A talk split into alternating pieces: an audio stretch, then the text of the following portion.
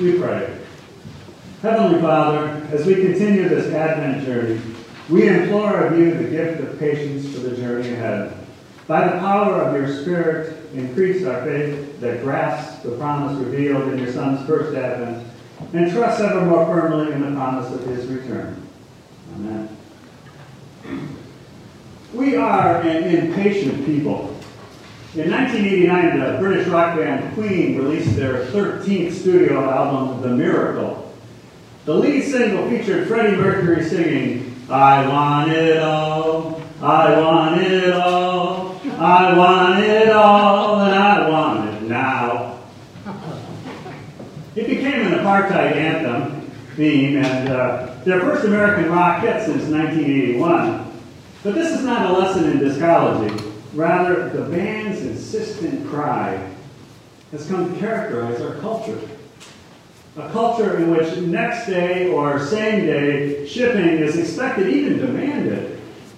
A culture shaped by instant, instant messaging, instant coffee, instant potatoes. And if the microwave is broken, well, there's always Uber Eats, instant food. Waiting for us can be excruciating. The feeling that has only been exasperated by the pandemic. But the biblical truth before us is simply this wait. We're told by Jesus in the upper room, I go to prepare a place for you. And if I go and prepare a place for you, I will come again and will take you to myself, that where I am, you may be also. Then 40 days later, on a hill outside Bethany, Of Galilee, why do you stand looking into heaven? This Jesus who was taken up from you into heaven will come in the same way as you saw him go into heaven. Frankly, we're ill prepared to wait. Our patience wears thin as we wonder, when will you return? God's timetable is open ended, undefined from our perspective. It is, after all, God's timetable, not ours. But I want it all, right? Peter comes to us today with words of caution and words of encouragement. He helps us to understand how God's timetable and our experience of time overlap and are redefined in Jesus. Jesus' has promised to return will have two distinctly different natures. He will come as the righteous judge, convicting those who remain entrenched in their rebellion against God and his anointed. But the same judge will publicly lift up all those who have been washed in his blood in the water of baptism and gather them to himself. But the bridegroom is delayed. Our lamps grow dim. What support can we find to lift our sagging hearts in faith and our hands in service? The word promise. Unbelievers, and sometimes also the baptized, hear that word and ask, Where is the promise of his coming? Peter echoes their question earlier in chapter 3. For ever since the fathers fell asleep, all things are continuing as they were from the beginning of creation. That was the question in Peter's day. And he has some very harsh words to describe the questioners false teachers, scoffers, blots and blemishes. Their message is filled with sensuality and greed. From chapter 2, they have eyes full of adultery, insatiable for sin. They entice unsteady souls. They have hearts trained in greed. Cursed children, waterless springs, myths driven by a storm.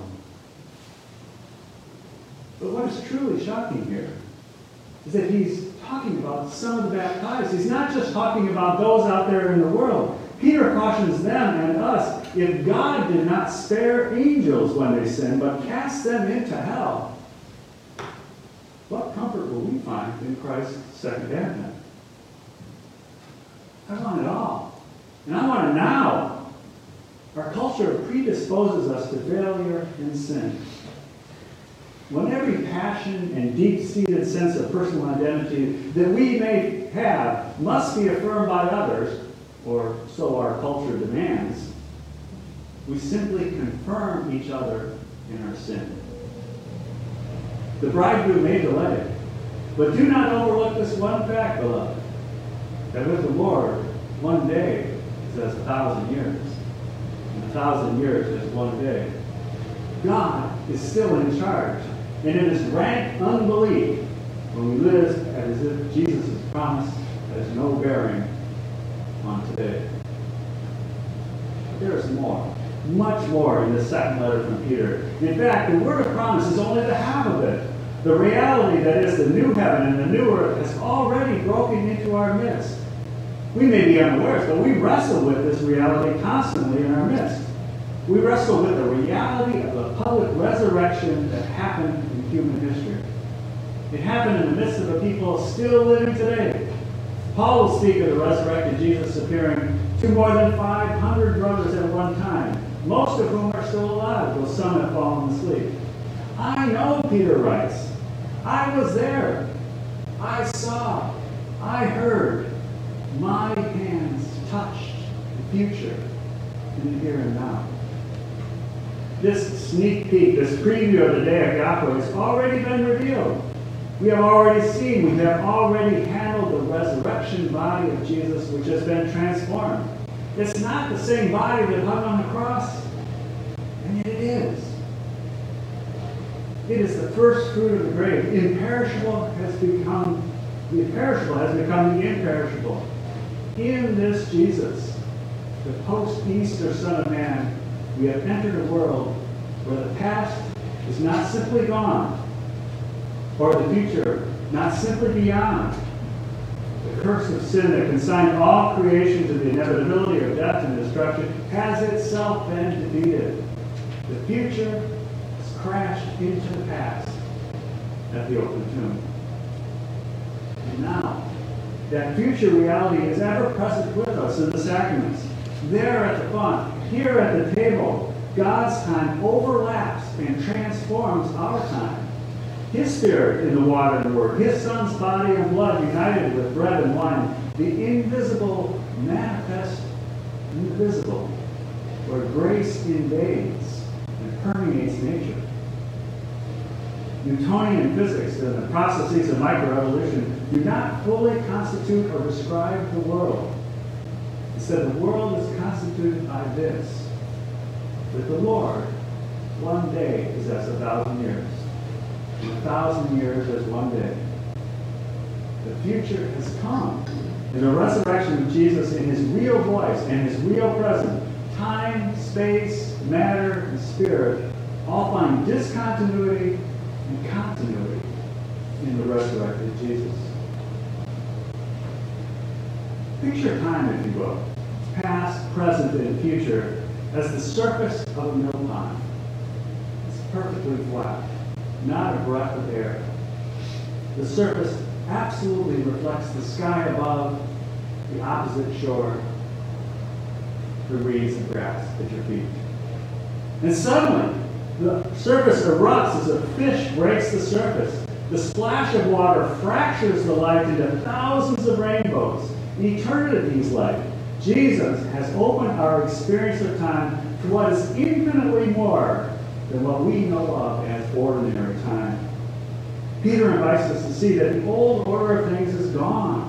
The old order, where death always had the last word, where decay was a foregone conclusion, has been shattered. That order is gone. And with it, our understanding and appreciation. God is not slow to fulfill his promises. Some slowness. In fact, Christ could appear at any moment, like the nocturnal arrival of the thief. Peter wants us to grasp that this is more than promise. It is presence. The crucifixion was real. The resurrection is real. Christ's sacramental presence lives among us, dispensing grace, grace over law, grace over our past sins, grace over death. You are forgiven. You are redeemed. You are already a child of the kingdom. Christ's incarnational, scriptural, and sacramental presence is the guarantee of that eternal reality. The preview, the appetizer to a full-blown marriage feast of the Lamb in his kingdom. It is an external, everlasting exclamation that the present order of things of this world is not the end all, be all. There is more to this reality than milk that we can see. We know this to be true because it already was, is in Jesus. It was, is again in each of us at the font. It continues to this day in God's Word and the Holy Sacraments. This reality is not confined to heaven that we cannot reach. Neither is it obscurely and subjectively hidden in our hearts, which we cannot fully share, though both of these ring true in part. Rather, it is objectively outside of us in the space-time reality in which we live.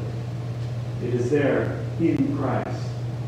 Jesus is truly present in the here and now, not just in the then and there, and much less in the up there and whenever. Is Peter's point. I don't know if you noticed, but there's a progression in our gospel readings for this Advent season that is not chronological, but theological. Last week, Vicar Brinker helped us to understand the, the Palm Sunday cry, Hosanna, save us now. And he has. God has. The first Sunday in Advent is all about what God was doing in Christ. Today we step back in time three years or so when John appeared baptizing in the wilderness and proclaiming a baptism of repentance for the forgiveness of sins. He is the voice of one crying in the wilderness, Prepare the way of the Lord. The second Sunday is all about what we are doing to prepare for Jesus' advent. And Peter has two things to say about our preparation. First, Jesus' delay allows for us and for all humanity a time to reflect, to reconsider. God, he writes, is patient toward you, not wishing that any should perish, but that all should reach repentance. The present time is not simply dead time or metered time.